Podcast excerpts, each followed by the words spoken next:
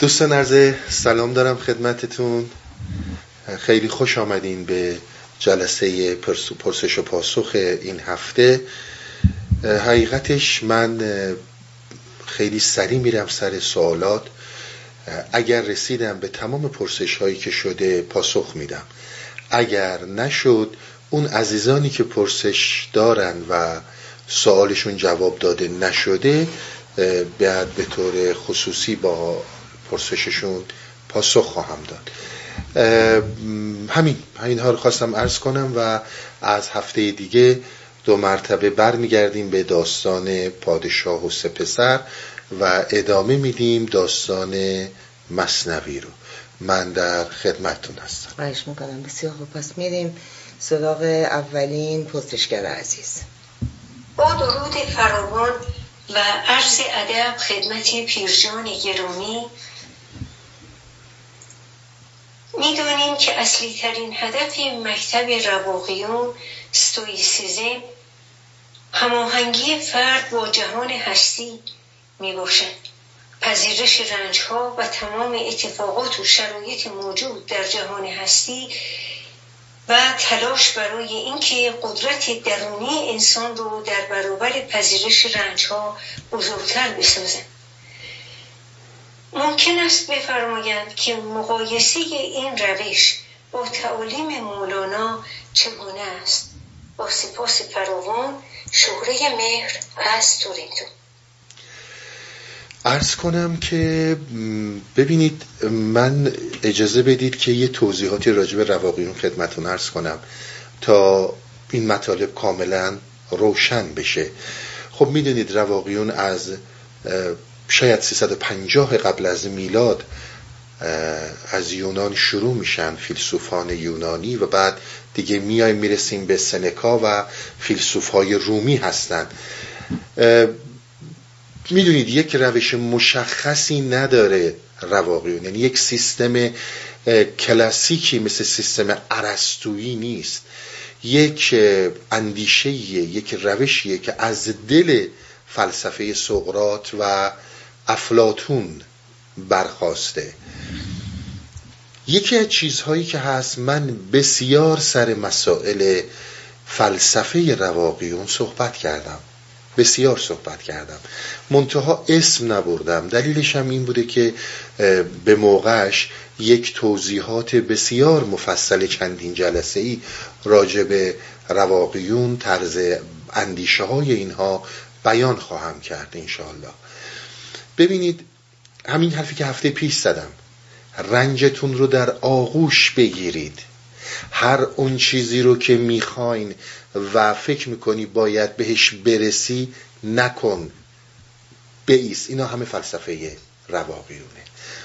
یکی از چیزهایی که هست خب ما هماهنگی در عرفان خودمون یعنی عرفانی که بعد از اسلام در ایران بوده. حالا اسمشو بذاریم عرفان اسلامی. به هر حال عرفانی که بعد از حمله عرب در ایران بوده. ما هماهنگی زیادی رو با رواقیون داریم. مهم مهمترین اینها خود حافظه. مهمترین این کسانی که با اینها هماهنگن خود حافظه. جاهایی که طلب روزی نانهاده گر طلب روزی نانهاده کنی خون جگر خواهی خورد همین موضوعه. اون جایی که حافظ میگه رضا به داده بده همین موضوعه.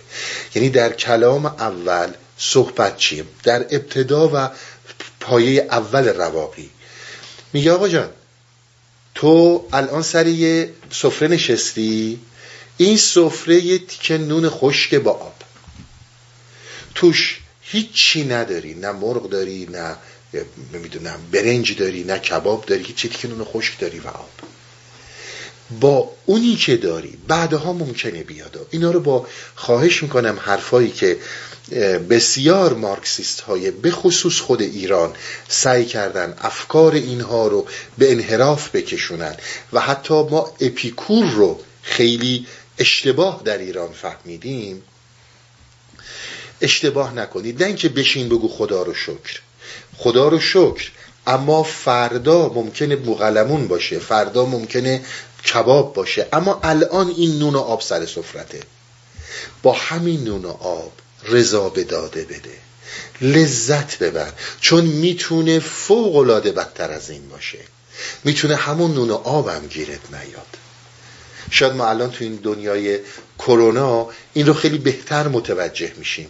تو از همون صحبتی که داری می‌کنی همون شنوایی که داری همون گیرایی که داری نهایت شادمانی رو داشته باش. یک آن ممکنه آلزایمر بگیری هیچ کدوم از اینا دیگه نباشه. نه بفهمی نه بشنوی چقدر پروفسور چقدر فیلسوف چقدر رئیس جمهور متفکر عارف غیر و ذالک هرچی تو عمرتون دیدین که یک آن آلزایمر گرفته اصلا این آدم دیگه اون آدم نیست. پس با اونی که داری راضی باش. یعنی نه اینکه بیشتر نخواستن و ما کار نداریم. هپی باش شاد باش با همون یه لقمه. نونی خوشی که در سفرت هست با آب. تا بعدن که مرغ بریون اومد کباب اومد برنج اومد هرچی اومد بعد با اونها لذت خواهی بود ولی از الان این نون پنیر رو به خودت حروم نکن که چرا مرغ بریون سر سفرت نیست. این یه طرف داستانی یعنی به شما نشون میده که بیشتر طرف قسمت پر لیوانو ببین تا قسمت خالی لیوانو ببینی. رواقیون صحبت بسیار مهمی دارن و مسئله لوگوسه. ببینید من هر چی دارم اینجا خدمت شما میگم بیس صحبت هامو می‌ذارم روی همون سنکا. برای اینکه می‌دونید سنکا فوق العاده قدرتمنده. سنکا روی مسیحیت و کلیسا تاثیر گذاشت. روی عرفان مسیحیت تاثیر گذاشت. بعدها روی رنسانس و به وجود اومدن رنسانس و این طرز فکرهایی که مال رنسانس بود اثر گذاشت و روی اومانیستا اثر گذاشت. این خیلی مهمه. یعنی سنکا رو از این نظر باید مورد بررسی قرار داد. می‌دونید اینها هم اهل کتاب نوشتن اینا نبودن.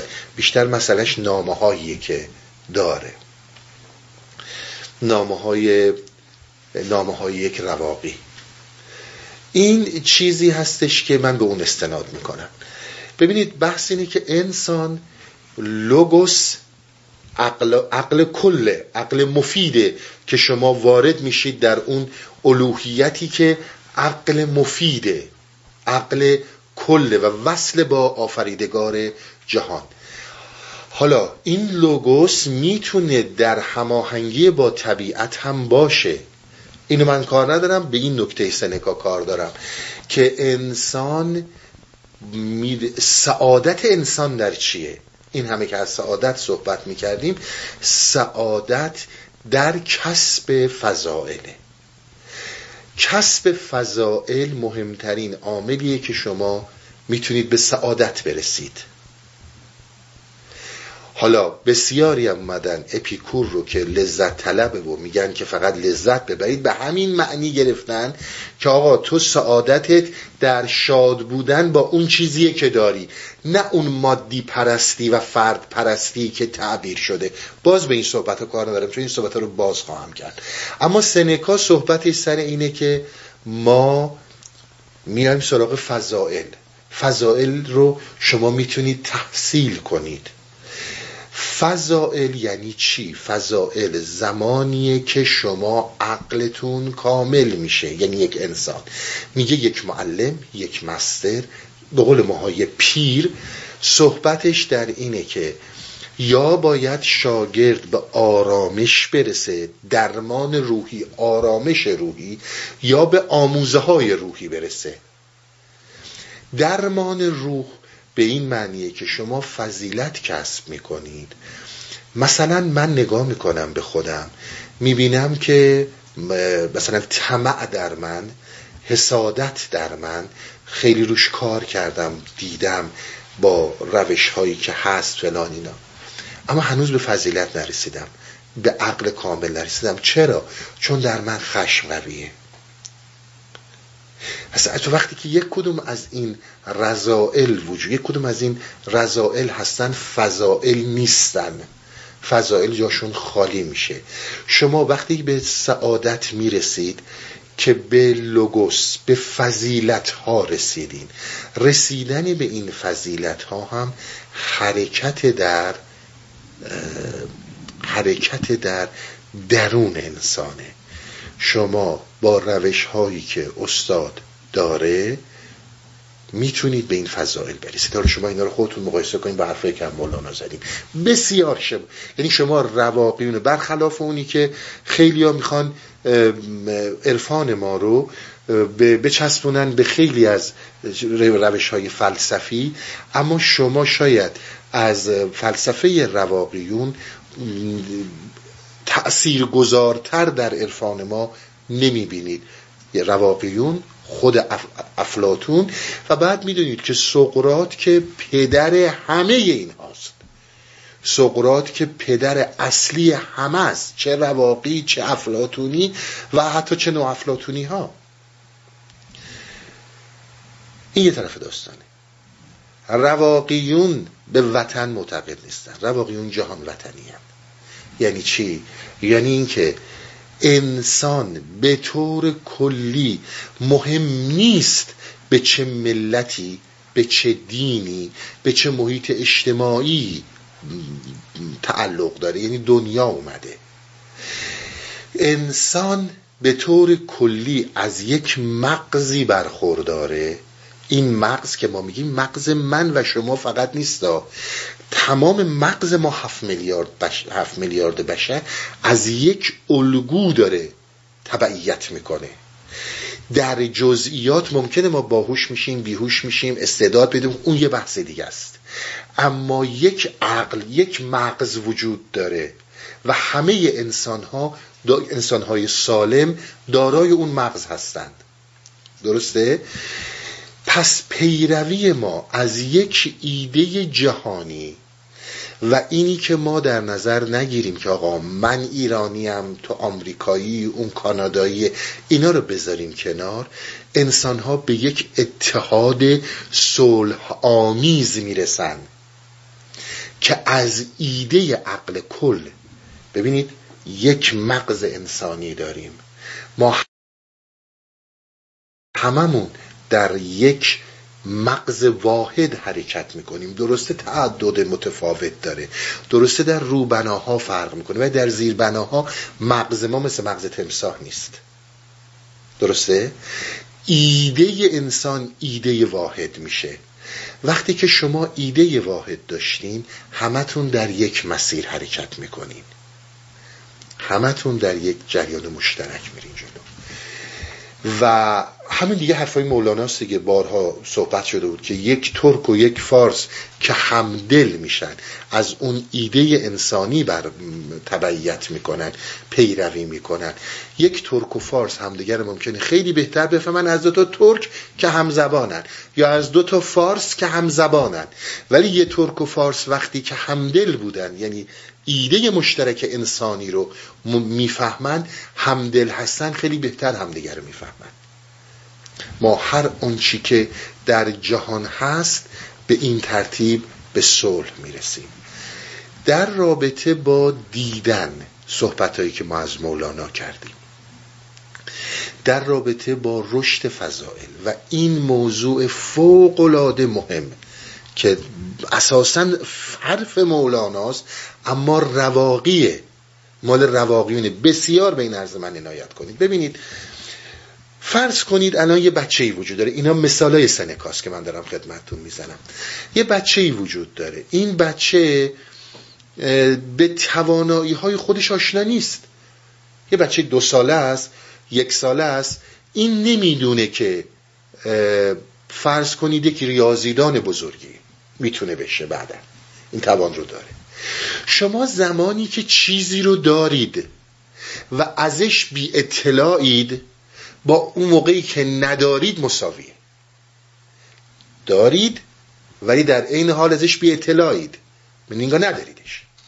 حالا میگه ببین من منظورم به بچه ها نیست. من منظورم به آدم بزرگاییه که به بسیاری از توانایی های خودشون آگاه نیستن.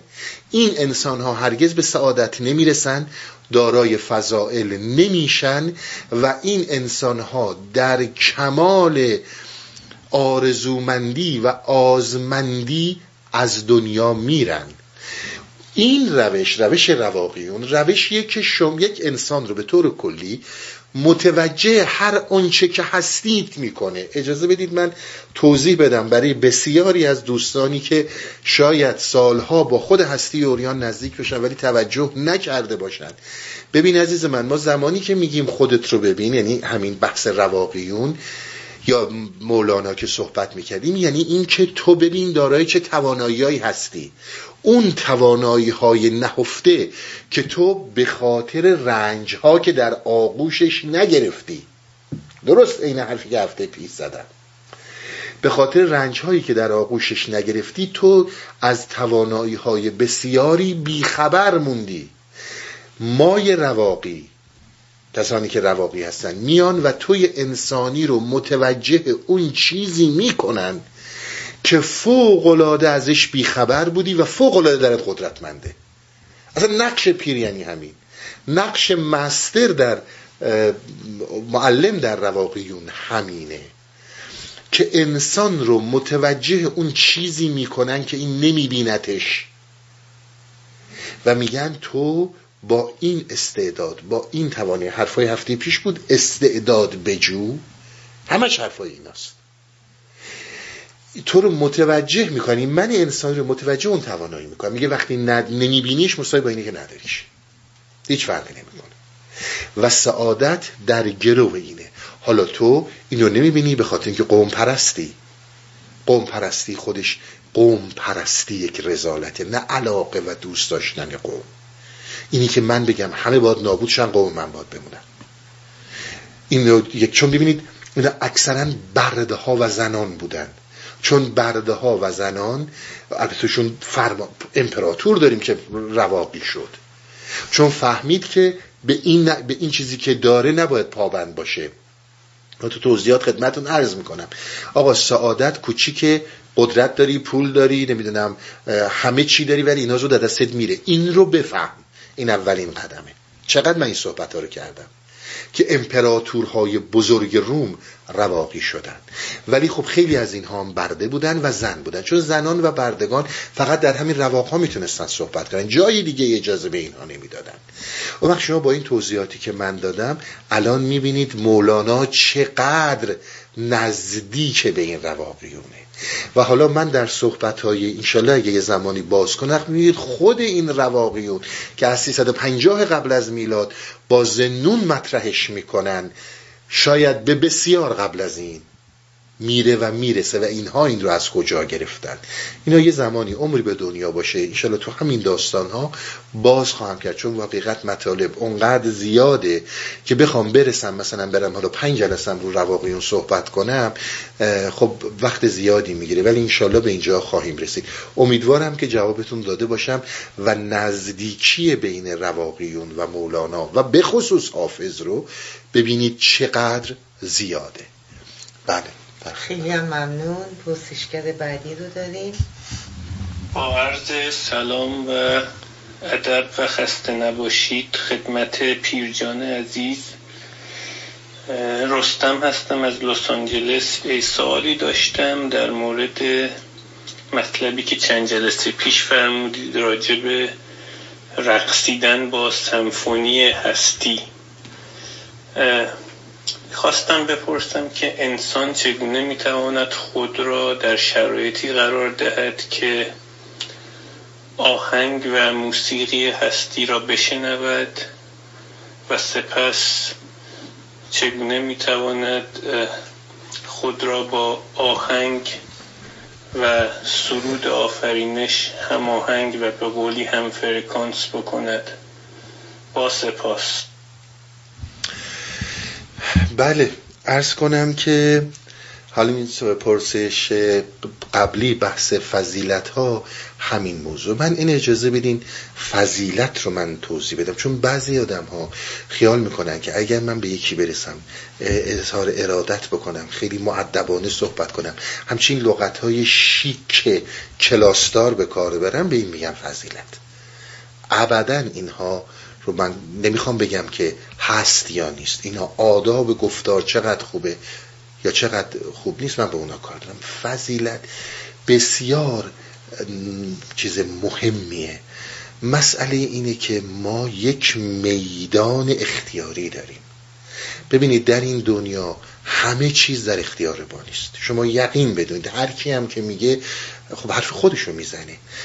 در حقیقت من وقتی که قدم به هستی می‌ذارم یک نامه زندگی جلومه.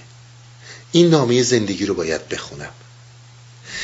میدان اختیاری من در درست یا غلط خوندن این نامه زندگی. اصلا معلم برای همینه که آقا جان اینو اشتباه خوندی اینو درست خوندی. من زمانی که میدان اختیاریمو پیدا می‌کنم.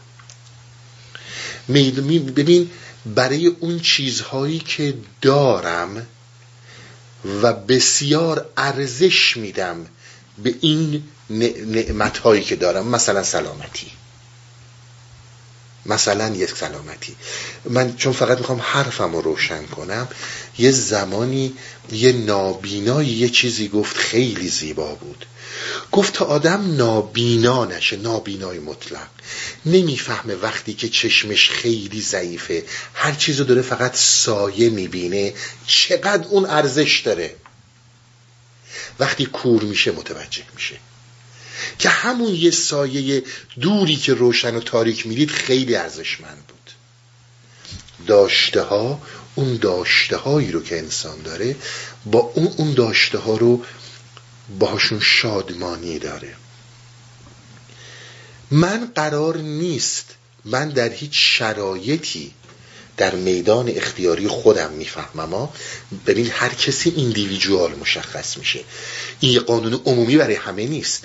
من وقتی که به اون فضیلت به اون آگاهی می‌رسم می‌بینم که برای من امکان این اصلا نوشته نشده رئیس جمهور فلانجا بشم. پس دیگه اصلا بهش فکر نمی کنم درسته؟ و باز خواهش می‌کنم فکر رو این وسط نده. بگیم خب من از کجا می‌دونم؟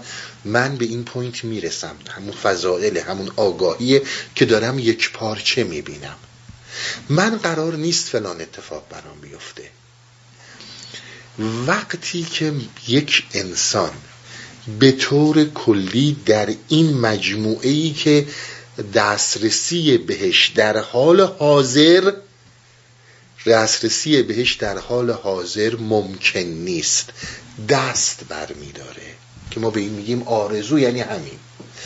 چیزهایی که الان در حال حاضر مقدور نیست. بذارید به همین رواقیون برگردم. من الان یه گرسنمه تنها چیزی که موجوده نون و آب. دو روز دیگه ممکنه مرغ بریون برام بیاد. اما من الان باید اینو بخورم وسیعشم دو روز دیگه مرغ بریون اومد مرغ بریون رو می‌خورم. ولی الان اینی که دارم می‌خورم با همین این لذت ببرم و شاد باشم. هوای اون مرغ بریون میمونه برای زمانی که بهش رسیدم. رسیدن به مقام ریاست جمهوری وقتیه که بهش رسیدم. ولی الان با این هستم. یعنی شما دارید با میدان اختیاری خودتون و هر کسی که میگیم ما اندیشیدن رو در عرفان میآموزیم. اندیشیدن یعنی همین که طرف یاد می‌گیره که میدان اختیاری خودش رو تشخیص بده. افقهای دور و نزدیک زندگیش رو ببینه. به این میگن فضیلت. به این میگن فضیلت. افقهای دور و نزدیک زندگی رو ببینه. این با آرزوهای هپلی هپو خیلی فرق می‌کنه. توجه می‌کنین برد imagination برد خیال. برد خیال فوق العاده مهمه. حالا شما زمانی که این میدان رو تشخیص دادید و در این میدان موندین گوش یعنی انرژی که در درون انسان هست معطوف میشه برای اون چیزهایی که باش درگیره. هر چیز زندگیشه. محیط کارشه محیط خانوادشه ذهن نمیره به جاهایی که اصلا معلوم نیست اتفاق بیفته یا نیفته. ذهن نمیره به یک دنیایی که مشخص نیست. اونجا آرامش درونی به وجود میاد. یک سکوتی به وجود میاد. وقتی که سکوت به وجود اومد یعنی شما عرض من رو خیلی عنایت کنید. به قول مولانا یا حالا همین رواقیون ما از زندگی دنیا نمی بریم به هیچ عنوان نمی بسیار جدی زندگی می کنیم اما با اون چیزهایی که برامون جدیان کارمون خانوادهمون هرچی هست توجهمون رو اونهاست. از این انرژی رو خارج نمی کنیم وقتی که اینجور شد یک سکوتی یک آرامشی به وجود میاد که شما درونن آهنگ هستی رو اون سعادتی که هستی شما رو الان اینجا آورده به خاطر اون اون رو شروع می‌کنه به شنیدن. یه گوش سربربند یعنی همین. اون رو متوجه میشه خودش میشنوه. وقتی که میشنوه وقتی که ریسپاند صحیح جواب صحیح برگردونده میشه به هستی یعنی شما دارید میرقصین. یعنی صدا رو میشنوین و دارین جواب صحیح رو میدین. اون وقت پدیده ای که فوق العاده جالبه در مسائل افلاتونی در مسائل عرفانی همه این داستان ها یواش یواش اونه که دیگه شما رو می‌بره. شما احتیاجی نیست کار کنی. یعنی همینجور که داری باهاش میرقصی هرچی می‌بینی صدا نزدیکتر داره میشه میری به سمت صدا. هی میری به سمت صدا تا برسی به منبع صدا. بشنو از نیچون حکایت می‌کند می‌دونید اینقدر این مسئله مهمه. یعنی مهمترین موضوع اینه که این صدا داره میاد منتها ما بد میرقصیم. یعنی اگر مثلا میگم آهنگ رقص یک کسی مثلا چه می‌دونم تانگوه داره بابا کرم میرقصه. درست متوجه نمیشه که برای این چه آهنگی تنظیم شده.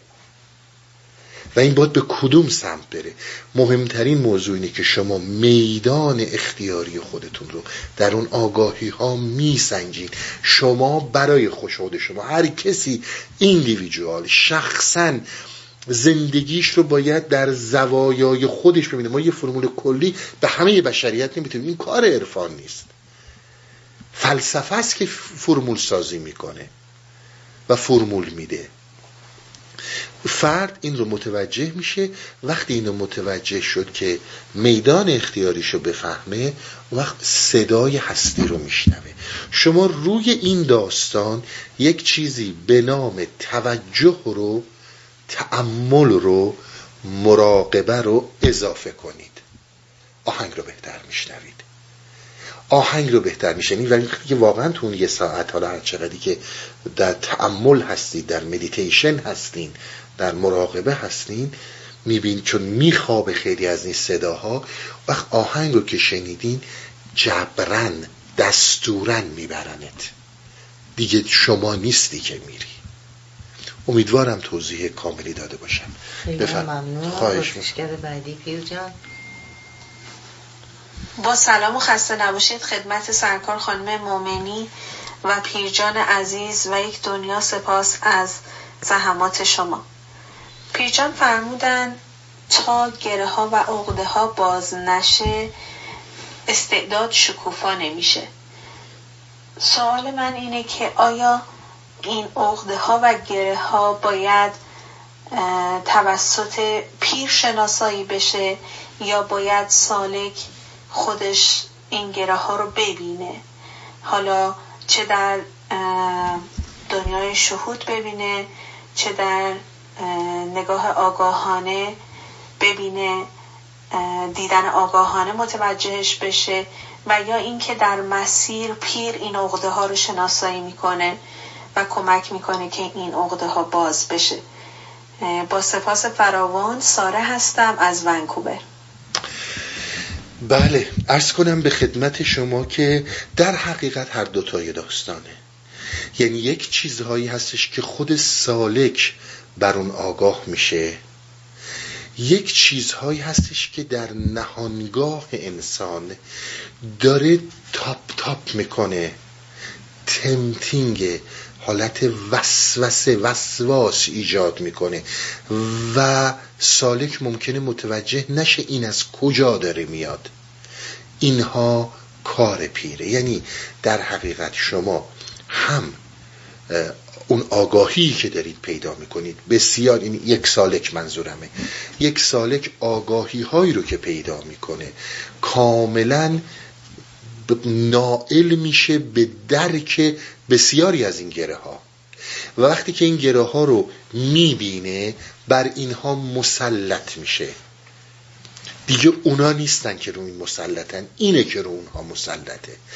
اما یک جاهایی هستش که مثل همینی که من الان خدمتون ارز کردم فرض کنید یک ساله که می‌بینه که بر حسادت فائق اومده. فرض می‌کنیم. بر آزمندی بر خیلی چیزها. اما هنوز یه جایی وجود داره یه چیزی. اون پیره که می‌بینه و میگه متوجه میشه که خشم اونچنان توی لایه های رفته که این نمیفهمتش سالک. به همین این خاطر نشونش میده اون پنهان ها رو اون چیزهایی که پنهان هستن مثلا مثل خشم. و این رو براش باز می‌کنه شما به یه نکته توجه داشته باشین. همین صحبت های قبل صحبت سر این بود که آقا لوگوس به اون عقل مفید می‌رسیم. اساسا صحبت تمام اینها هر کدوم از این کسانی که در مسائل عرفانی بودن مثلا خود افلاتون می‌دونید ما چیزی یاد نمی‌گیریم. ما فقط به یادمون میاد. اون چیزی رو که ما فکر می‌کنیم یاد گرفتیم در حقیقت برامون یادآوری شده. چون وقتی که وصل به لوگوس به اون عقل مفید و کل هستیم دارای همه چی هستیم. چیزی از ما پنهان نیست. ولی اون چیزی که در واقع نمی‌ذاره این قاره که ما به اسم خاشاک مولانا بر روی سرچشمه نام می‌بره. اون وقت زمانی که شما یعنی یک سالک وارد به اون عالم لوگوس عقل محض میشه تمام اینها رو دیگه داره می‌بینی ببینید عموما پیر تا جایی هست که این لوگوس مشخص میشه. اصطلاح مولانا پرنده پر پرواز می‌گیره. دیگه این خودش میره پرواز رو انجام میده. اون چیزی که بین پیر و سالک میمونه یک عشق بزرگی که در روحه. توجه می‌کنید؟ اینها شاید منظورم عرفای ما فقط نیستش. کلا در چه ایران باستان چه در هند صحبت سر این بوده که پیوندی ارزشمنده که در روح ایجاد میشه. پیوند خونی نه اینکه بی ارزشه بی ارزشه. در این رتبه نیست. آدم مادرش پدرش زنش حالا خان همسر که پیوند خونیست فرزندش برادرش هم. ولی اینها ارتباطات اجباریه که توی تخت بند هستی برای انسان به وجود میاد. ارتباط روحی در آزادی به وجود میاد. به همین خاطر ارزشمنده این همه هم که شما می‌بینید شمس مولانا میگه شمس من و خدای من می‌خواد ما رو متوجه کنه که این ارتباط روحی چه عظمتی داره. هست اون عشق اون ارتباط روحی و دیگه پرنده داره خودش پرواز می‌کنه. بله. خیلی هم ممنون. پرسشگر بعدی بیز جان. سلام فرید هستم از تورنتو کانادا. می‌خواستم در ارتباط با معیشت سالم و ارتباط اون با علاقه درونی بپرسم. ممنون هستم. بله ارز کنم به خدمت شما که ببینید معیشت سالم. وقتی که ما از معیشت سالم صحبت می‌کنیم یعنی که شما یعنی یه فردی به طور کلی یه کاری رو دوست داره. فرض کنید من حالا مثال می‌زنم نقاشی. یه این شغل رو دوست داره مجسمه سازی.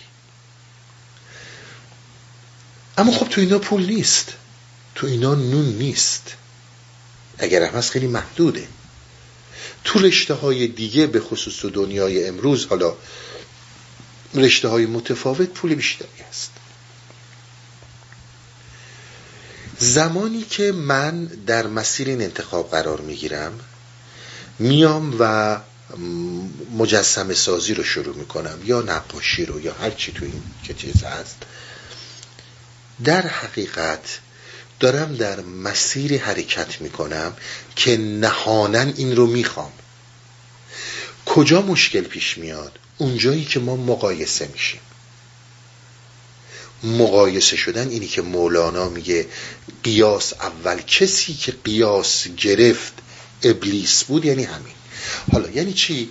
یعنی من الان اومدم رفتم با این نقاشی که دارم می‌کنم فوق العاده راضیم یعنی با این میرم یه پولی در میارم به قول قدیمی ها یه نون پنیری دارم می‌خورم. اما این نون و پنیر از هزار تا مرغ بریون و بوغلمون برای که دیگران می‌کنن بیشتر به من میچسبه. چون اشتیاق اینو دارم که فردا می‌خوام برم سر کار. دوستش دارم. این خیلی فرق می‌کنه با زمانی که من تبدیل میشم به یه ماشین پولسازی. اون دیگه من نیست. اون دیگه فقط فکره. قدیما یادتون میاد بچه ها رو می‌گفتن که مدرسه رو دوست داشته باشین. تا یه ساعت تعطیل می‌شد همه شاد همچنان از در و دیوار مدرسه فرار می‌کردیم که ما داریم از زندان در میریم. این اون کاریه که دلمون نمی‌خواسته بکنیم. مجبورمون می‌کردن. در صورتی که شاید در خیلی کشورهای اروپایی یا حتی همینجا می‌بینید وقتی که می‌خوام بچه رو تنبیه کنن میگن مدرسه نرو. چرا؟ چون در راستای اون علاقش انجام میشه یه چیزهایی. خیلی نکته مهمیه. اینها شما وقتی که مقایسه میشین میای میگه که ببین پسر خالتو ببین پسر تو رفته مثلا فلان کار انجام داده فلان درس خونده برو ماشینشو فقط نگاه کن. خوش به حال همسرش خوش به حال بچه هاش هی یک انسان داره کوچیک میشه. هی انسان یک انسان احساس می‌کنه که حقیر داره میشه. و پیش خودش اشتباه فکر می‌کنه که اشتباه کرده. اینا هیچ کدوم واقعیت نیست؟ اینها مجازهای بیرونه. اگر این قیاس به وجود نیاد چه اشکالی داره؟ من اون کاری رو که دوست دارم بکنم ولی حالا گل شام مختصرم بخورم. اون وقت می‌بینی که من نیستم که از این علاقه نهانی بیزار شدم. محیطه که هی داره سر من میکوبه. اینجاست که تعالیم عرفا تعالیم معلمین میاد وسط که جلوی این داستان رو بگیره. چون اون زمانی که شما علاقه نهانیتون شکوفا میشه خلاقیت اونجاست. توجه می‌کنین؟ یعنی زمانی که شما دارید روی اون موضوع نقاشی با اون علاقه کار می‌کنید فعالیت می‌کنین و هی دارین شوق نشون میدین و میرین جلو و من پدر من مادر من همسر یا هر کسی که حس می‌کنم یا خیال می‌کنم شما رو دوست دارم هی تو سرت نزنم که بابا جان برو از فلانی یاد بگیر. اون وقت شما خلا یا اینکه من حتی این کارو بکنم. شما از یک قدرت روحی روانی توان برتر انسانی برخوردار هستی و اصلا اعتنا نمی کنی یا هر چی میگی من کار خودم رو می‌کنم. وقت شکوفایی رو شما اونجا می‌بینی. وقت می‌بینی که روی علاقه نهانی رفتن چرا انسانهای بزرگوار و استثنایی به وجود میاره. چون رو علاقه نهانی رفته و خلاقیت شکوفا شده. اما اگر شما امروز روی اون علاقه نهانیتون نرین هر اون چیزی رو که دارید انجام می‌دید یک تئاتر اون دیگه شما نیست. مجبوری فرض کن حالا مثلا بیزنسمن به موقع کراواتتو بزنی. نمی‌دونم. وایسی داستان ها و افسانه هایی رو که باید بسازی بسازی و هزار جور تو یک جریانات فکری میری که قرنها و قرنها از اون علاقه نهانیت دور میشی. علاقه نهانی خیلی رابطه مستقیمی با معیشت سالم داره. به این ما میگیم معیشت سالم.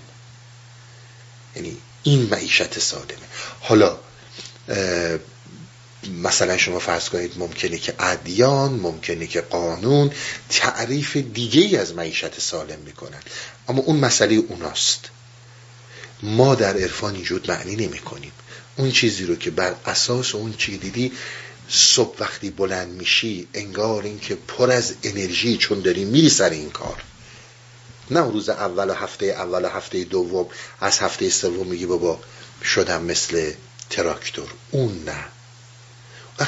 نتایج اون ارتباط با علاقه نهانی خودش رو نشون میده. بفرمایید. خیلی هم ممنون. پرسشگر بعدی. با سلام خدمت پیرجان. من وحید هستم از انگلستان. و یه سوال داشتم در مورد زمان بست. قبض و بست در, زمان در مورد بست. که آیا در زمان بست حتما شهود حاصل میشه؟ یا فقط این حال و وصل خوش روحانی یا می‌تونه حال و خوش وصل روحانی باشه فقط بدون اینکه مثلا شهودی صورت بگیره؟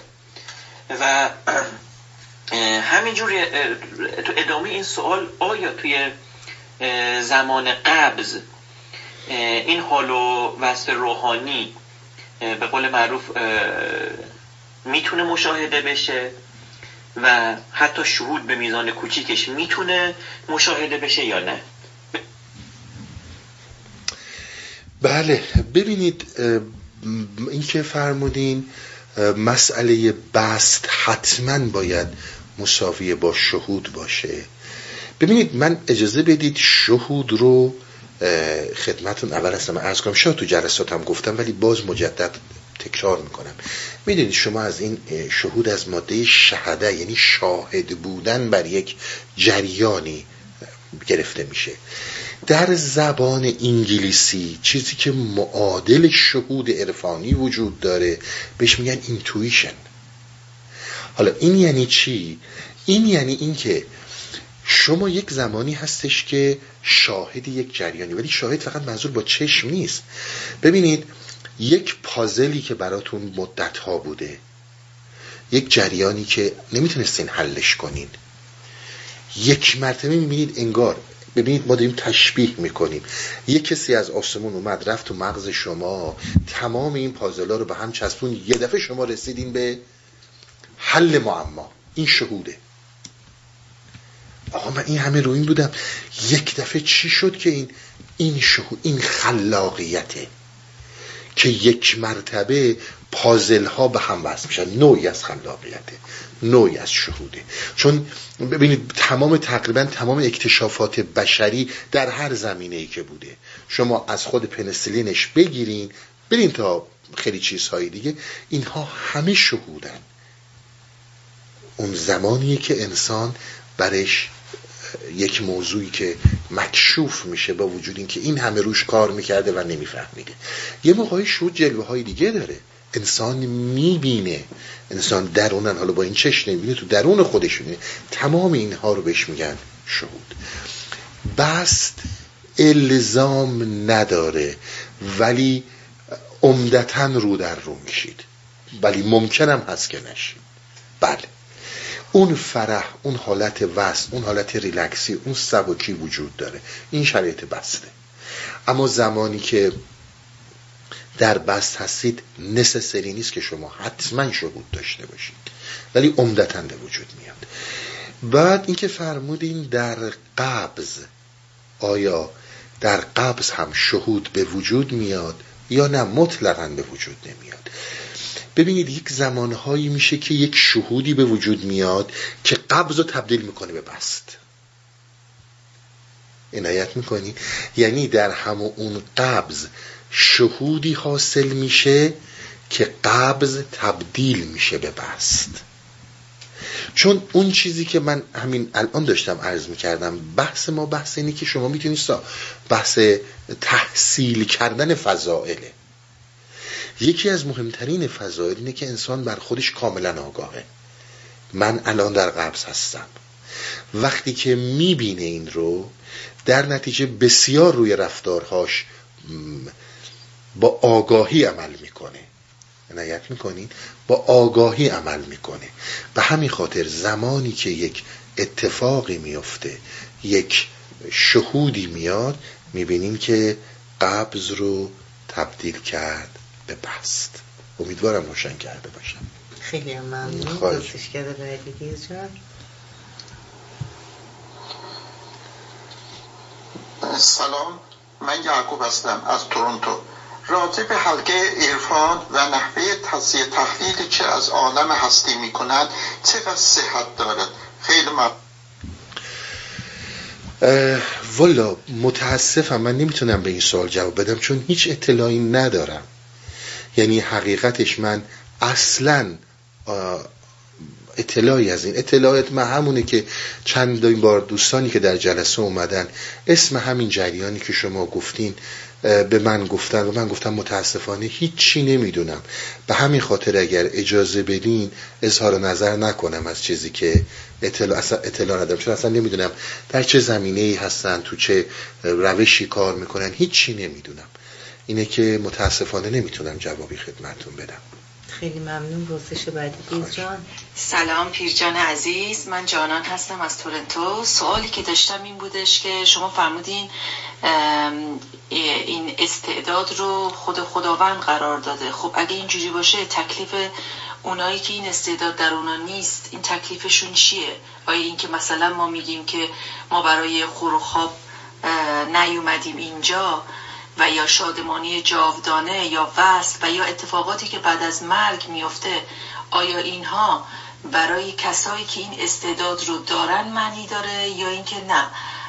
برای همه آدم ها خب وقتی که اینا وقت این استعداد رو خدا در اونها نذاشته باشه وقت تکلیفشون چی میشه؟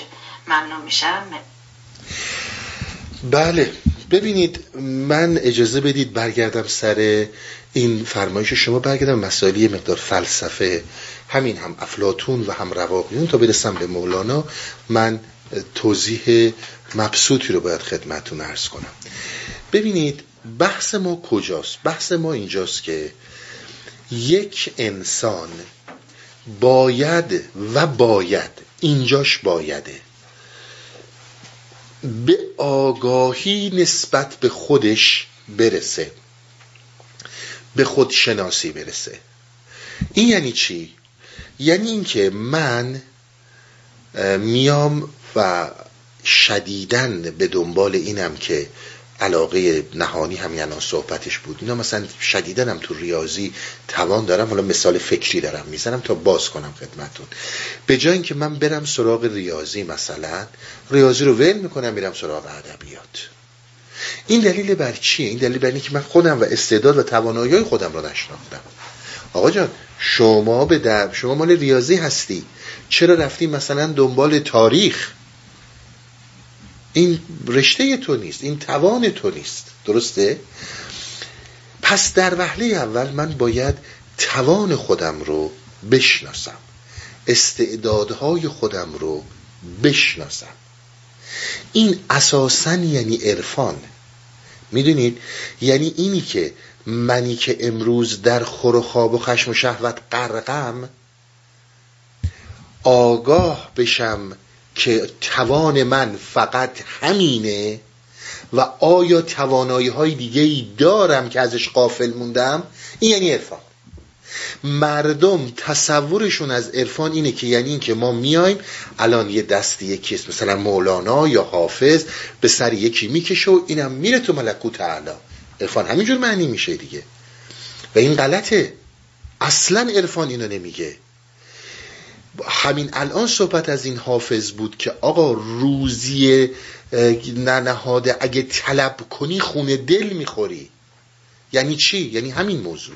یعنی من میام میگم که آقا جان من رفتم تو این تو مسیر خودشناسی نه مسیر عرفان رفتم تو درون خودم. بهتر اینه که من مثلا میگم بیزینس رو رها کنم برم دنبال درس. بهتره من درس رو رها کنم برم دنبال ورزش. برم دنبال هنر پیشگی چون می‌دونم چی دارم میگم. ولی یه موقعی میام و حالا هرچه پیش آمد خوش آمد میرم جلو.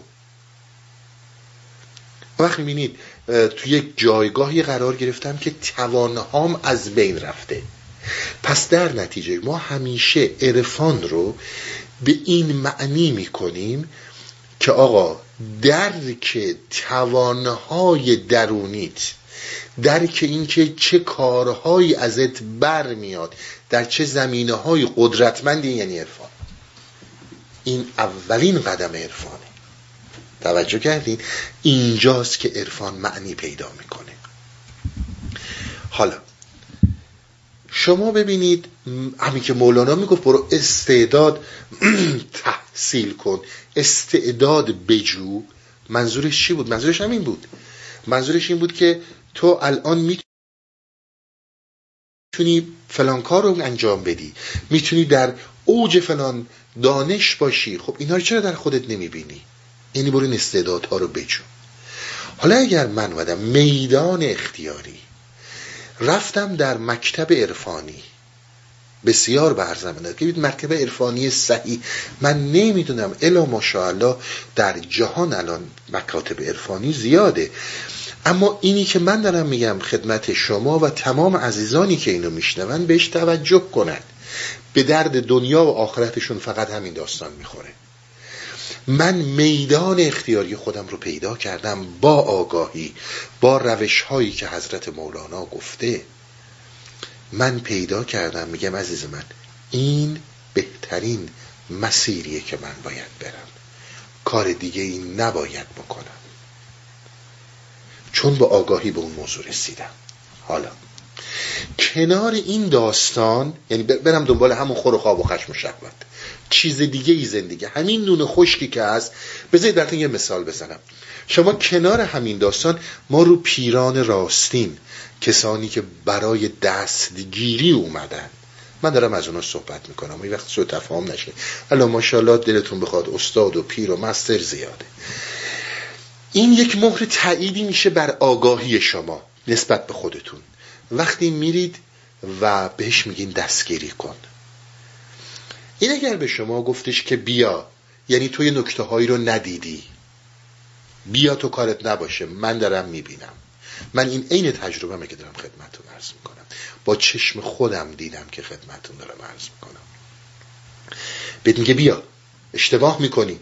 تو در تو خیلی استعدادها داری و خودش همینجور گره ها رو باز می‌کنه برات. ولی یه جایی برمیگرده میگه نه بابا جان برو دنبال درست برو دنبال زندگیت ازدواج کن بچه دار شو. با اون سعادت مختصر زندگی کن بیشتر از این بر نمیاد. این یک مهر تأییدی بر اون آگاهی شماست. توجه کردین؟ ولی یه موقع هم هست که ممکنه تایید نکنه. اون وقت باید بدونی یه چیزایی هست که بهش نرسیدی. اینجا باز می‌بینی نقش پیر چقدر مهمه. حالا اگر من نرم در قدم اول آگاهی نسبت به خودم پیدا نکنم از کجا می‌دونم استعدادم چیه؟ ببینید با خیلی از آدم ها که صحبت می‌کنی ببین که میگیم برو رنج رو در آغوش بکش. رنج فقط گشنگی کشیدن نیستش که. رنج فقط مبارزه با کرونا نیستش که. ببینید شما زمانی که اف... چی میگن؟ زندگی رو به بتالت گذروندن. خیلی ها به این چیزها رقبت دارن. حالا چیزایی که اصلا هیچ مشخص نیست. من همه زندگیمو رو اون می‌ذارم. برای اینکه نمی‌خوام رنج رو در آغوش بکشم. رنج درک مطالب مولانا. رنج حرکت در سما. رنج پرخاش پیر. هیچ کدوم از اینا رو نمی‌خوام. درسته؟ پس وقتی من این کار رو نمی کنم نمی‌تونم بگم که من این استعداد رو دارم یا ندارم. در عین حال بسیار نکته مهمه. تقاضا می‌کنم بر زمین کنید. در عین حال کسی یعنی منظورم مولانا یا پیر فرد رو از زندگی معمولیش جدا نمی‌کنه. یعنی بهش نمیگه آقا زندگی تو حروم کن برو توی قار. این کارو نمی‌کنه. فرد می‌خواد خانواده تشکیل بده خانواده داره. می‌خواد کار کنه کارشو داره. می‌خواد دنبال سعادت باشه داره. در کنار این میاد به سالک میگه که خیلی خوب تو حالا همه اینا رو داری؟ من می‌خوام توانایی دیگه رو نشون بدم. بده. اما یه خود درد داره. همینقدر رو هم که طرف بگه من نمی‌خوام. خب پس اینو دیگه کاری این حتی حاضر نیست میدان اختیاریش رو درک کنه. و بعد دیگه میریم توی حرفای لاتالات دیگه که نه من نمی‌دونم اینجور راحت ترم عقل اینجوری میگه علم به خصوص چیزی که تو ذهن عمده بی سوادای ما هست علم. اصلا نمی‌دونه علم چیه و خیال می‌کنه که عرفان حتی عرفان مثلا مخالف علمه. نمی‌فهمه که اصلا علم و عرفان با هم شروع شدن. حتی اون موقعی که فلسفه نبوده علم و عرفان بودن. حالا من یه وقتا اینا رو باز می‌کنم. میریم پشت یه چیزهایی خودمون رو قایم می‌کنیم. یعنی عرفان همون علم بوده. میریم پشت یه نکته های خودمون رو قایم می‌کنیم. یه وقتی که فرد این کار رو با خودش می‌کنه دیگه نمیشه شلاقش زد. باید خودش به این آگاهی برسه. پس صحبت ما عرض من اینه که ما زمانی می‌تونیم این استعدادها رو دریابیم که تو این مسیر حرکت کنیم. حالا اگر من حرکت کردم و اصلا این استعداد رو نداشتم هم خودم رسیدم و هم رسیدم به اینکه پیر به من گفت اون یه بحث جدایی میشه. اما به اینا برسم. اما به ما میگن مولانا میگه و تعالیم عرفا از شاید خیلی قبل از بودا داره این حرفا رو می‌زنه. تا امروز روز. که عزیز من انسان بدون استعداد انسانی که هیچ استعدادی تو این زمینه ها نباشه نداشته باشه خلق نشده. فقط باید پیداش کنی. همه اینها اینو دارن. اما زمانی که من دنبالش نمی‌خوام برم فرق می‌کنه. امیدوارم تونسته باشم خیلی خوب صحبت رو پخته باشم که عرفان اصلا چی داره به ما میگه؟ میگه آقا تمام این زندگی تو داشته باش این باش تو باش همین زندگی هر چی که زندگیته. حالا هر چی داری. اما در کنار این یه رنج هایی من بهت میدم یه رنج هایی من به تو میدم که با این رنج ها می‌تونی استعدادت کشف کنی. وقتی نمی‌خواد ببینید شما وقتی واقعا الان مثلا حالا داروی کرونا پیدا شده. وقتی کسی که بیمار کروناست و حاضر نیست زجری آمپول رو قبول کنه خب میمیره. کارش نمیشه کرد. این داستان همینه. و من قطعا خدمت شما میگم. ببینید ما نمی‌خوایم بگیم استثناء وجود نداره. اما عمدتا صحبت می‌کنیم. انسان بدون استعداد درونی پا به عرصه این هستی نذاشته. همه ما توانایی هایی داریم چون وقتی که ما اصلا لباس انسان رو پوشیدیم از لوگوس گذشتیم مرتبطیم با عقل محض. نمیشه نداشته باشیم. اگر هم استثناتی باشه من به اونا کاری ندارم امیدوارم که جوابتون رو داده باشم. خیلی هم ممنون.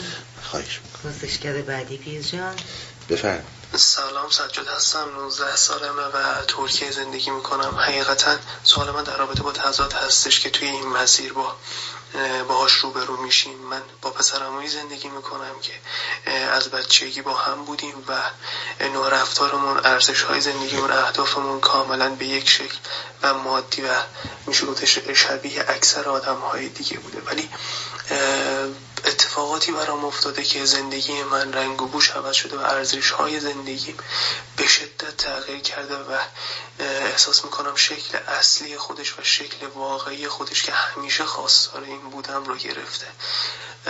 و در حال حاضر میشه گفتش که مطمئن ترین تصمیم رو گرفتم و لذت هایی که توی این مسیر دارم می‌برم با هیچ چیزی قابل مقایسه نیست.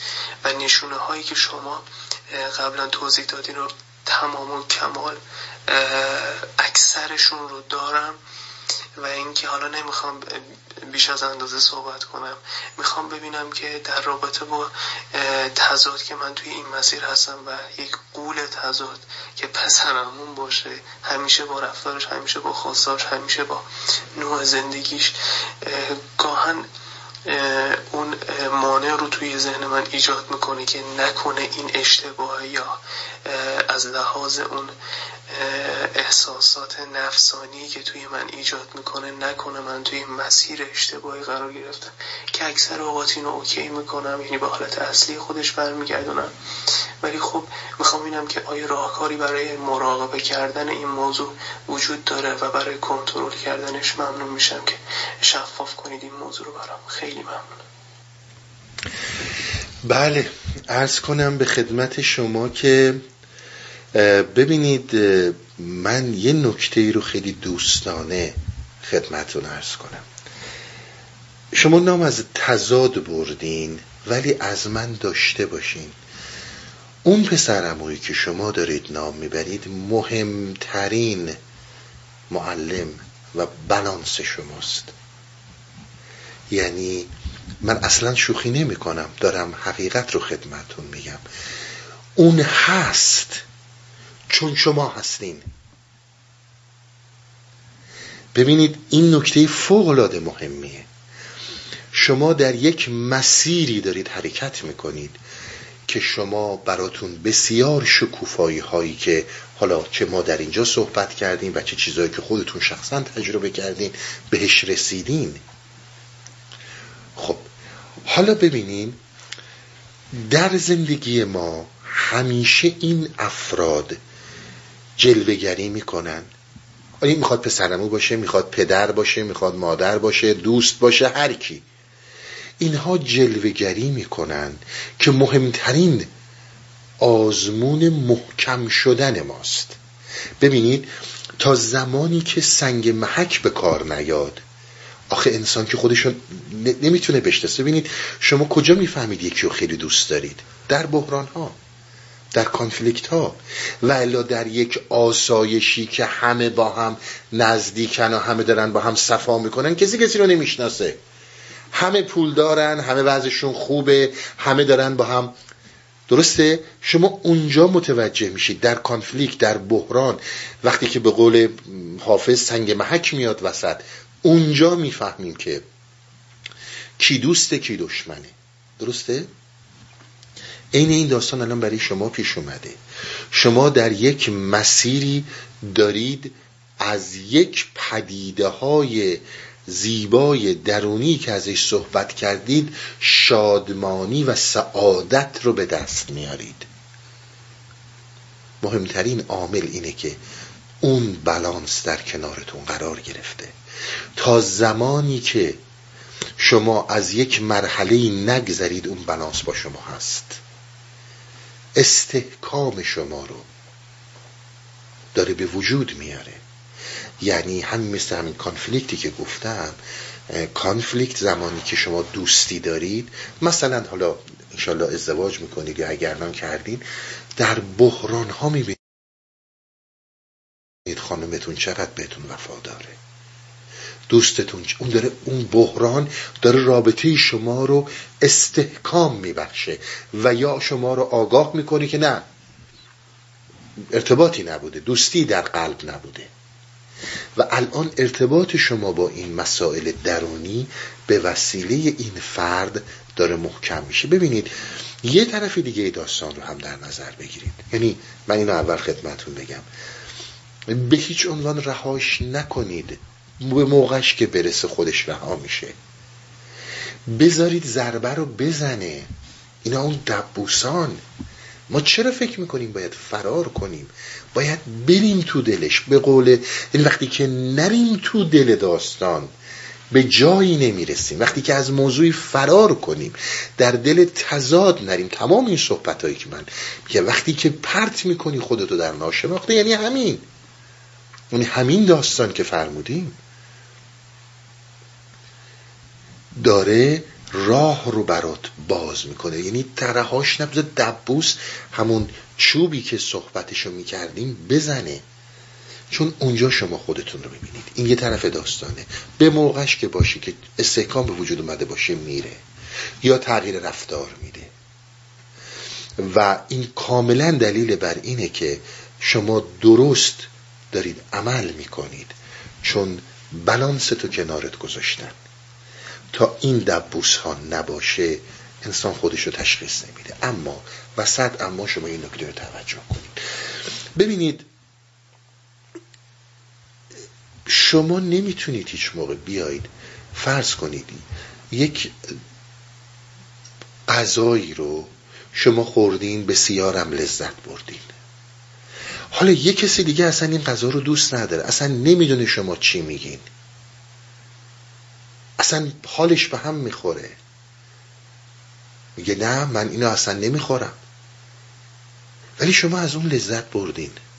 اون حال شما رو متوجه نمیشه.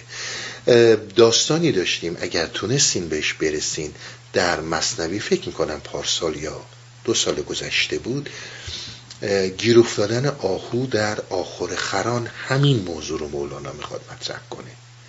خر معنی بی ادبی نیست فکر نکنید ما امروز روز اینها رو به عنوان مترادف های بی ادبی می‌گیریم. نه.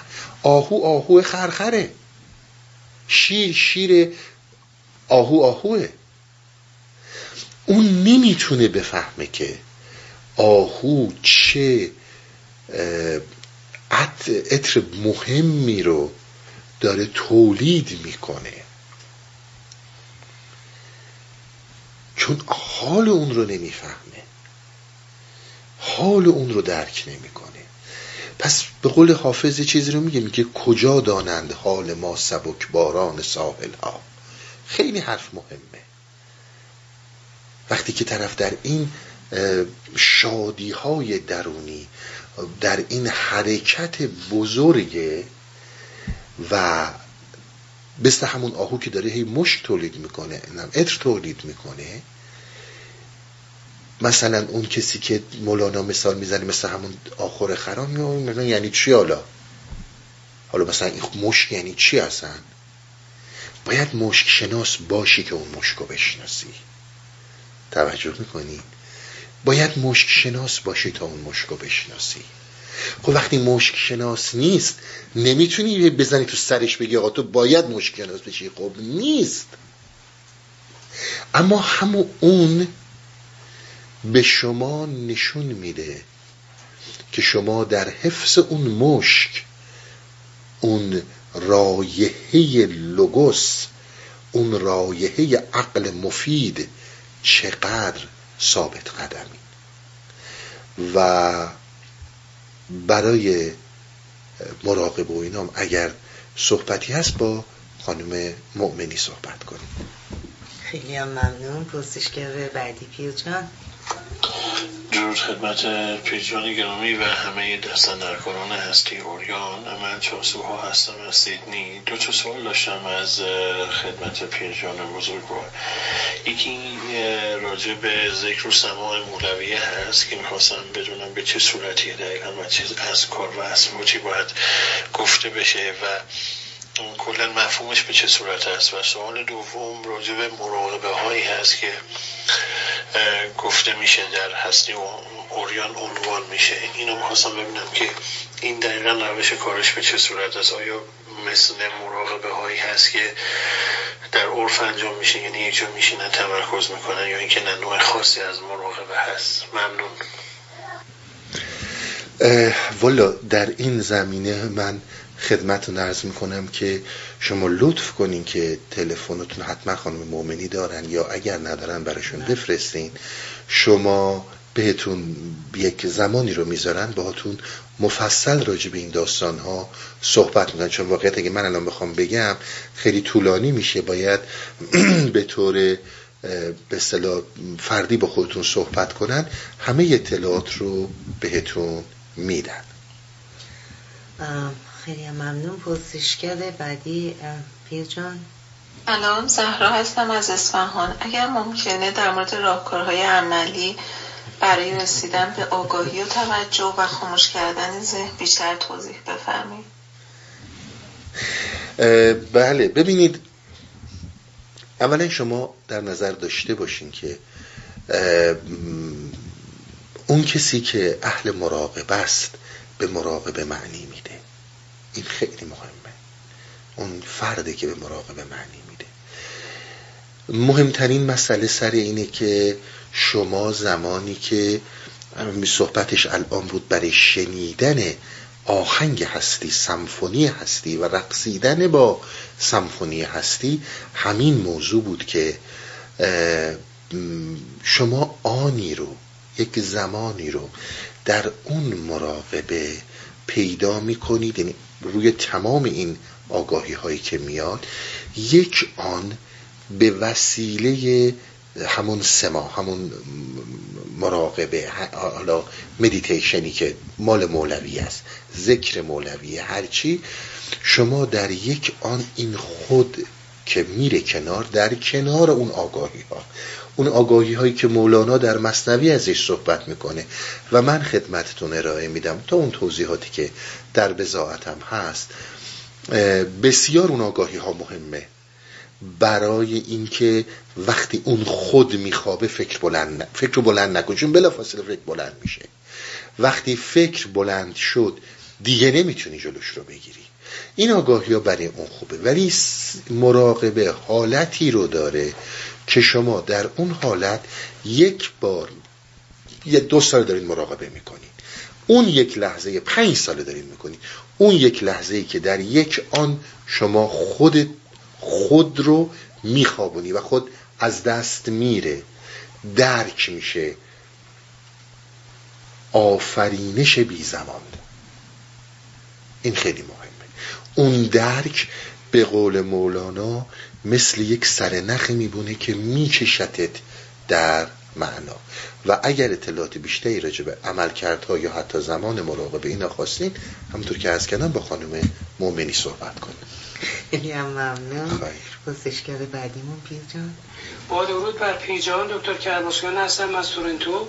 سوال من این هستش که بر اساس فرمایشات حضرت عالی که شکوفایی عرفان در فرد به استعداد درونی وی بستگی دارد و همطور که مولانا هم گفته یک چشمه آب در درون خانه بهزان رودی که از برون می آید مایل هستم که نقش عوامل بیرونی به خصوص سیر و سلوک رو بنابراین در چنین پدیده ای در عرفان بدونم. ممنونم و چکر بله ببینید ما یکی از مسائلی که در سیر و سلوک داریم بذارید من مثلا مسئله عوامل بیرونی رو گفتین.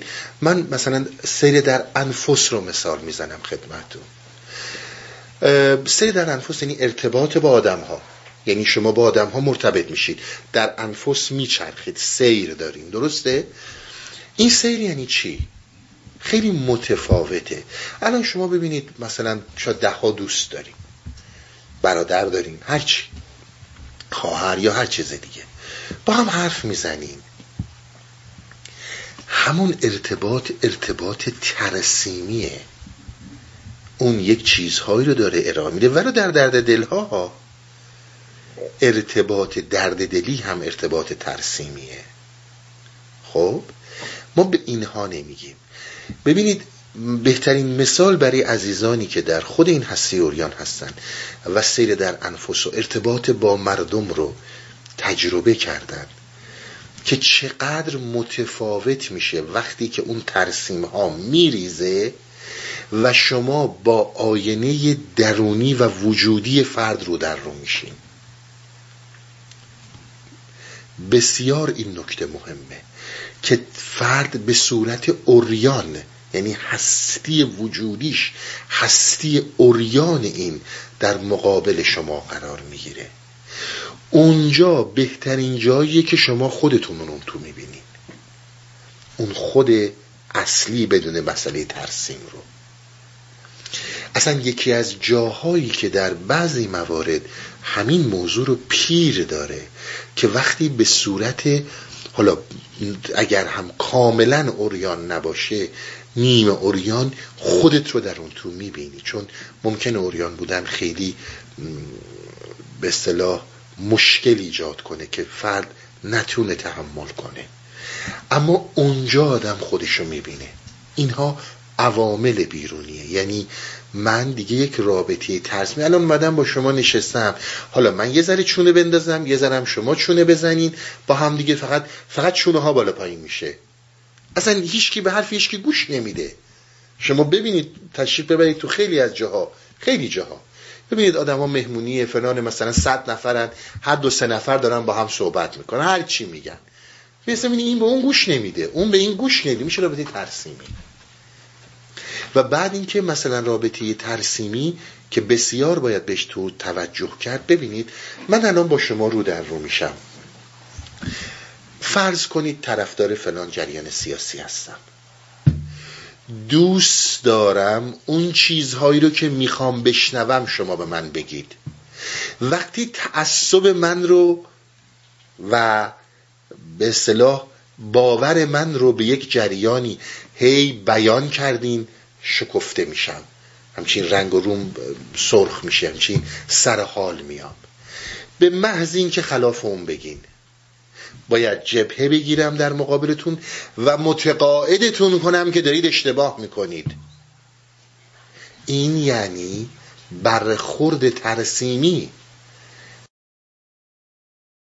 من به همون باور سیاسی هم هیچ اعتقادی وجود نداره. هیچ اعتقادی وجود نداره. حالا روی دلیلی به این موضوع تعصب دارم.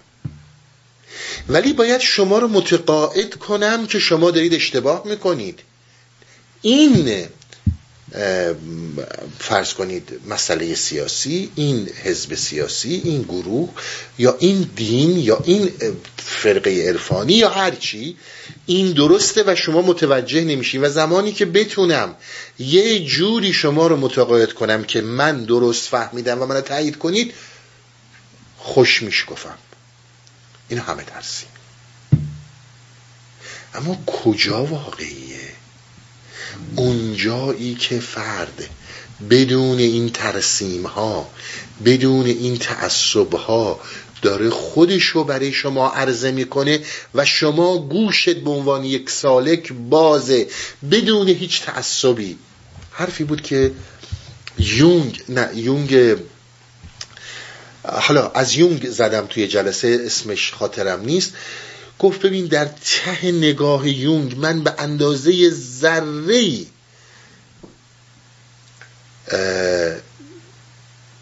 قضاوت ندیدم. فکر کنم الان واتس بود اگه اشتباه نکنم. گفتش که در ته نگاهش ذره قضاوت ندیدم. اون زمانی که فرد بدون این ترسیم ها بدون اینکه ببینید ترسیم ها من سیاسی مثال زدم دینیش. طرف داره سنگ دین رو به سینه می‌زنه باور کن.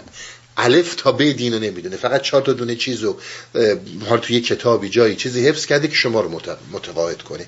این یعنی رابطه ترسیمی. در تو مسائل خانوادگی هم. مثلا طرف نمی‌دونه حق با کی از حق با کی نیست. می‌خواد شما رو متقاعد کنه. اینا میشه همه ترسیمی. و این مهمترین موضوع اونجاییه که من اومدم و بدون این ترسیم ها خودم رو برای شمای سالک باز کردم. در ته نگاهت کوچکترین قضاوتی وجود نداره. چون می‌دونی هر اونچه که من هستم شما هم می‌تونی باشی. پس این دیدن خودت در آینه وجود دیگرانه. این عوامل بیرونی این مثالی که من خدمتون زدم. حالا یه مثال دیگهش برمیگردم به خود همین سما به خود همین مراقبه. من بارهام تو جلسات همیشه گفتم اول دوم سوم آگاهی آگاهی فوق العاده مهمه. این روش اصلی مولوی است. اما شما زمانی که در یک عامل بیرونی سما یا مدیتیشن میشینید این می‌تونه کمکی باشه برای اینکه در آنی اون خود بخوابه. یک جای اون ذکر یک جای اون مراقبه می‌بینی بینگو زد به یک فردی و اون فرد خودش خوابید. خود اون فرد خوابید. برای آنی و دو مرتبه بلند شد. اون وقت می‌بینی چرا این همه ما گلو پاره کردیم چرا انقدر میگیم آگاهی مهمه؟ چون حملات فکر رو بعد از اون می‌بینه. چون کاملا جدیده. امیدوارم که تونسته باشم توضیح بدم. خیلی هم ممنون. اگر اجازه بدیم پرسشگر بعدی رو من. خواهش می‌کنم. با عرض سلام و خسته نباشید. عبدالله هستم ساکن ترکیه. امیدوارم که حالتون خوش باشه. سوالی که برام پیش اومده اینه که تفاوت بین عرفان بودایی با عرفان اسلامی در چی است؟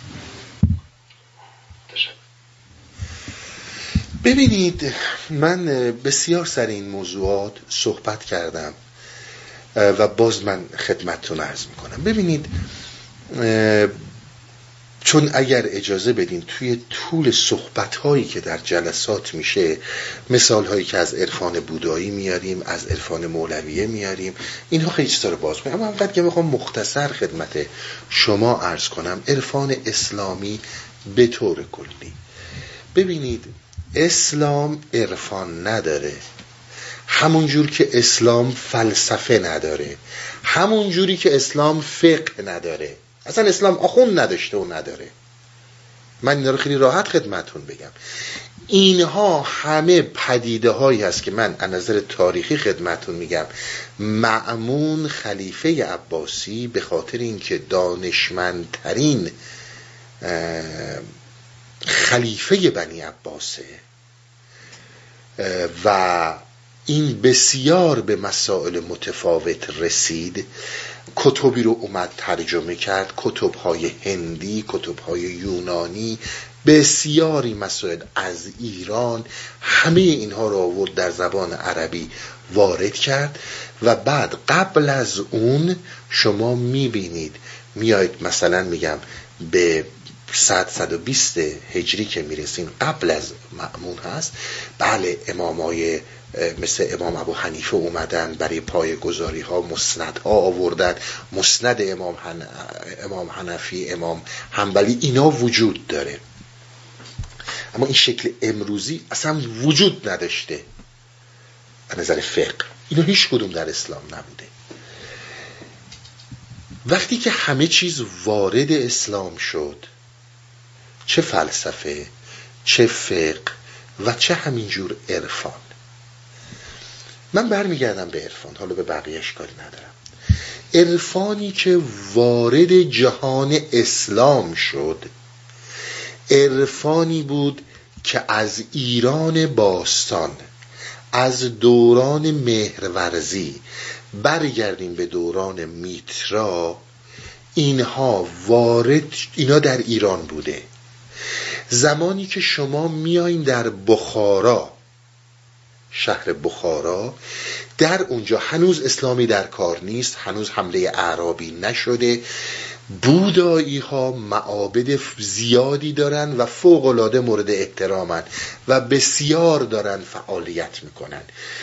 یک التفاتی یک میکسی بین عرفان ایرانی و بودیسم به وجود میاد. در بخارا. شما اگر بخارا رو تاریخش رو در نظر بگیرید خب داستانهاش حالا خیلی زیاده. من نمی‌خوام چجوری این شهر رو گرفتن مسلمون و اینا کار ندارم. اما با معابد بخارا با معابد بودایی کاری نداشتن. چون اینا اهل جنگ نبودن. اینا اهل اینم نبودن که بخوان چیزی رو عوض کنن. یک مسیریه که هر دینی داشته باشی می‌تونی توش باشی. مسلمون باش مسیحی باش. چیز خاصی برات نداره. بعد از اسلام بعد از حمله عرب از حسن بصری بگیرم بیاین تا که آغازگر عرفانه شروع می‌کنه این تعالیم رو زنده نگه دارن.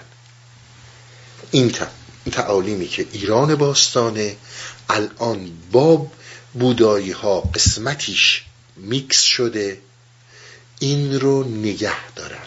همه اینها رو اینا اومدن ریختن تو یک دیگی که اسلام هم بود چون باید رنگ و بوی اسلامی رو می‌گرفت. اینا رو جشوندن. توجه می‌کنید؟ برای اینکه بتونن بقا داشته باشن. ولی اجازه نمی‌دادن. چون فقها قبل از این قدرت رو گرفته بودن فقها یعنی همون سیستم آخوندها و روحانی روحانی که نمی‌گفتن رو آخوندهایی که اون زمان بودن. اینها اومدن و چون قبل از اینها قدرت رو در, در به اصطلاح خلیفه ها و ارکای حکومتی نفوذ کرده بودن می‌تونستن راحت اینا رو از بین ببرن. اینها اومدن به هر چیزی رنگ و بوی اسلامی دادن. اینا خیلی مهمه. بعدها بعدها بسیاری از مطالبی رو که اینها مطرح می‌کردن می‌تونستن استناد کنن به قرآن. بگن آقا این حرفی رو که ما داریم می‌زنیم قرآن گفته. این نجاتشون می‌داد. همین اینطور استناد می‌کردن به احادیث معتبری که از نظر خودشون نگه میداشتن. با وجود که اینا به حدیث و اینا کاری نداشتن مجبور بودن نگه دارن. شد؟ شما همینجور که میایین جلو میایین امام محمد غزالی رو رد می‌کنین. یعنی الان زمانیه که دوران بایزید رو بگیرید که تقریبا یعنی همزمان با امام جعفر صادق شیعیان هستش. با یزید بسامی رو بذارین کنار. بیاین بعد حتی منصور منصور حلاج همه اینها الان گذشتن. شما می‌رسید به زمانی که امام محمد غزالی با اون قدرتی که داره دست از مسئله فقاهت بر میداره و رنگ و بوی عرفانی می‌گیره. درست بعد از اون جریانی شروع میشه که این جریان رو ما به طور کلی بهش گفتیم عرفان عشقی. این عرفان عشقی می‌دونید ریشش در همین مسائل رواقیونه که گفتن. درست در مقابل خدایان خونخار یونانی و رومی رواقیون اومدن چی رو مطرح کردن؟ رواقیون اومدن مطرح کردن که نه ما یه خدایی داریم که بسیار مهربون دوست داشتنی عاشق شدنیه. اما در عدالت خودش فوقالعاده سخت گیره اینها می‌بینید تمام اینها شده. و حالا اومدن و با تمام این صحبت هایی که شما این خدایانی که شما در زمان یونان باستان روم باستان. می‌بینید فوق العاده این خدایان خشمگین تولید کننده خشم فقط خونریزی و خون هستند. اینجا نکته خیلی مهمی سر همین رواقیون. رواقیون بدن همین موضوع رو مطرح کردن که آقا یک خدایی هست که این خدا برای ما بسیار مهربونه بسیار میشه عاشق شد میشه باهاش نشست. اصطلاحا خدمتون عرض می‌کنم. این اصلا خونخوار نیست. و همین این اومده کشیده تا حالا عرفان ما. حالا عرفان ما اومده همین موضوع رو مطرح کرده. و بعد اومده رنگ و لعاب و بوی قرآنی و اسلامی به این داستان داده. خب؟ یعنی خدایی که مهربونه خدایی که میشه عاشقش شد خدایی که می‌تونه باید ارتباط برقرار کنه. یعنی تو می‌تونی با اون ارتباط برقرار کنی. و به خاطر همین شما دارید می‌بینید که شما در کل تاریخ بشر نگاه کنید. کسانی که روش عرفانی داشتن. شما یک جا در تاریخ اگه دیدین به من بگید من ممنون میشم اطلاعات خودم میره بالا.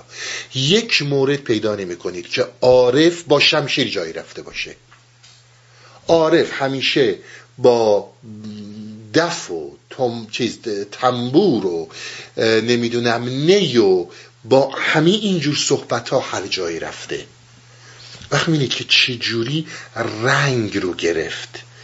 عنایت می‌کنید یعنی این رنگ ها رو داره. وقت شما می‌بینید که بسیار از مسائلی رو که در اسلام می‌شد برداشت عرفانی ازش داشت. این درک های که مولانا اشتراکاتی رو که با بودا رواقیون و اینجور چیزها داره. مثلا عرفان ما.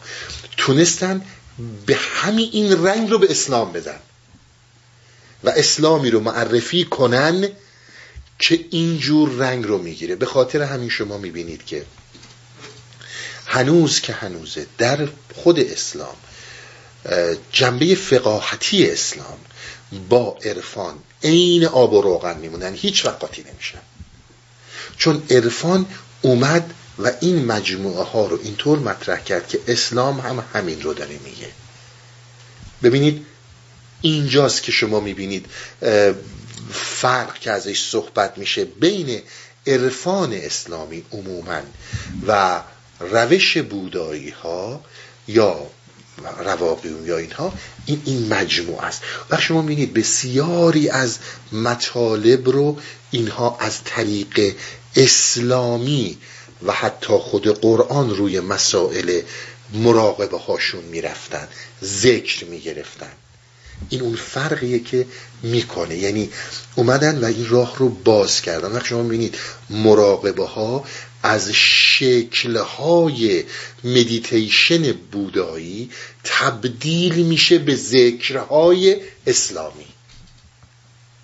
توجه می‌کنید همون نتیجه رو میده. همون نتیجه رو میده. اما اینه. امیدوارم روشن کرده باشم. بسیار این مطالب بحثای عمیق تاریخی و بحثای مهمیه که باید راجبش صحبت کرد. امیدوارم عمری به دنیا باشه تمام این صحبت ها رو بتونم خدمتتون عرض کنم. فکر کنم وقت ما تموم شده این سلامت باشین. من انشالله هفته دیگه داستان رو دنبال می‌کنم. همین ساعت دوباره در خدمتون هستم. به خدا میسپارمتون تا هفته آینده. روابط عمومی هستی اوریان.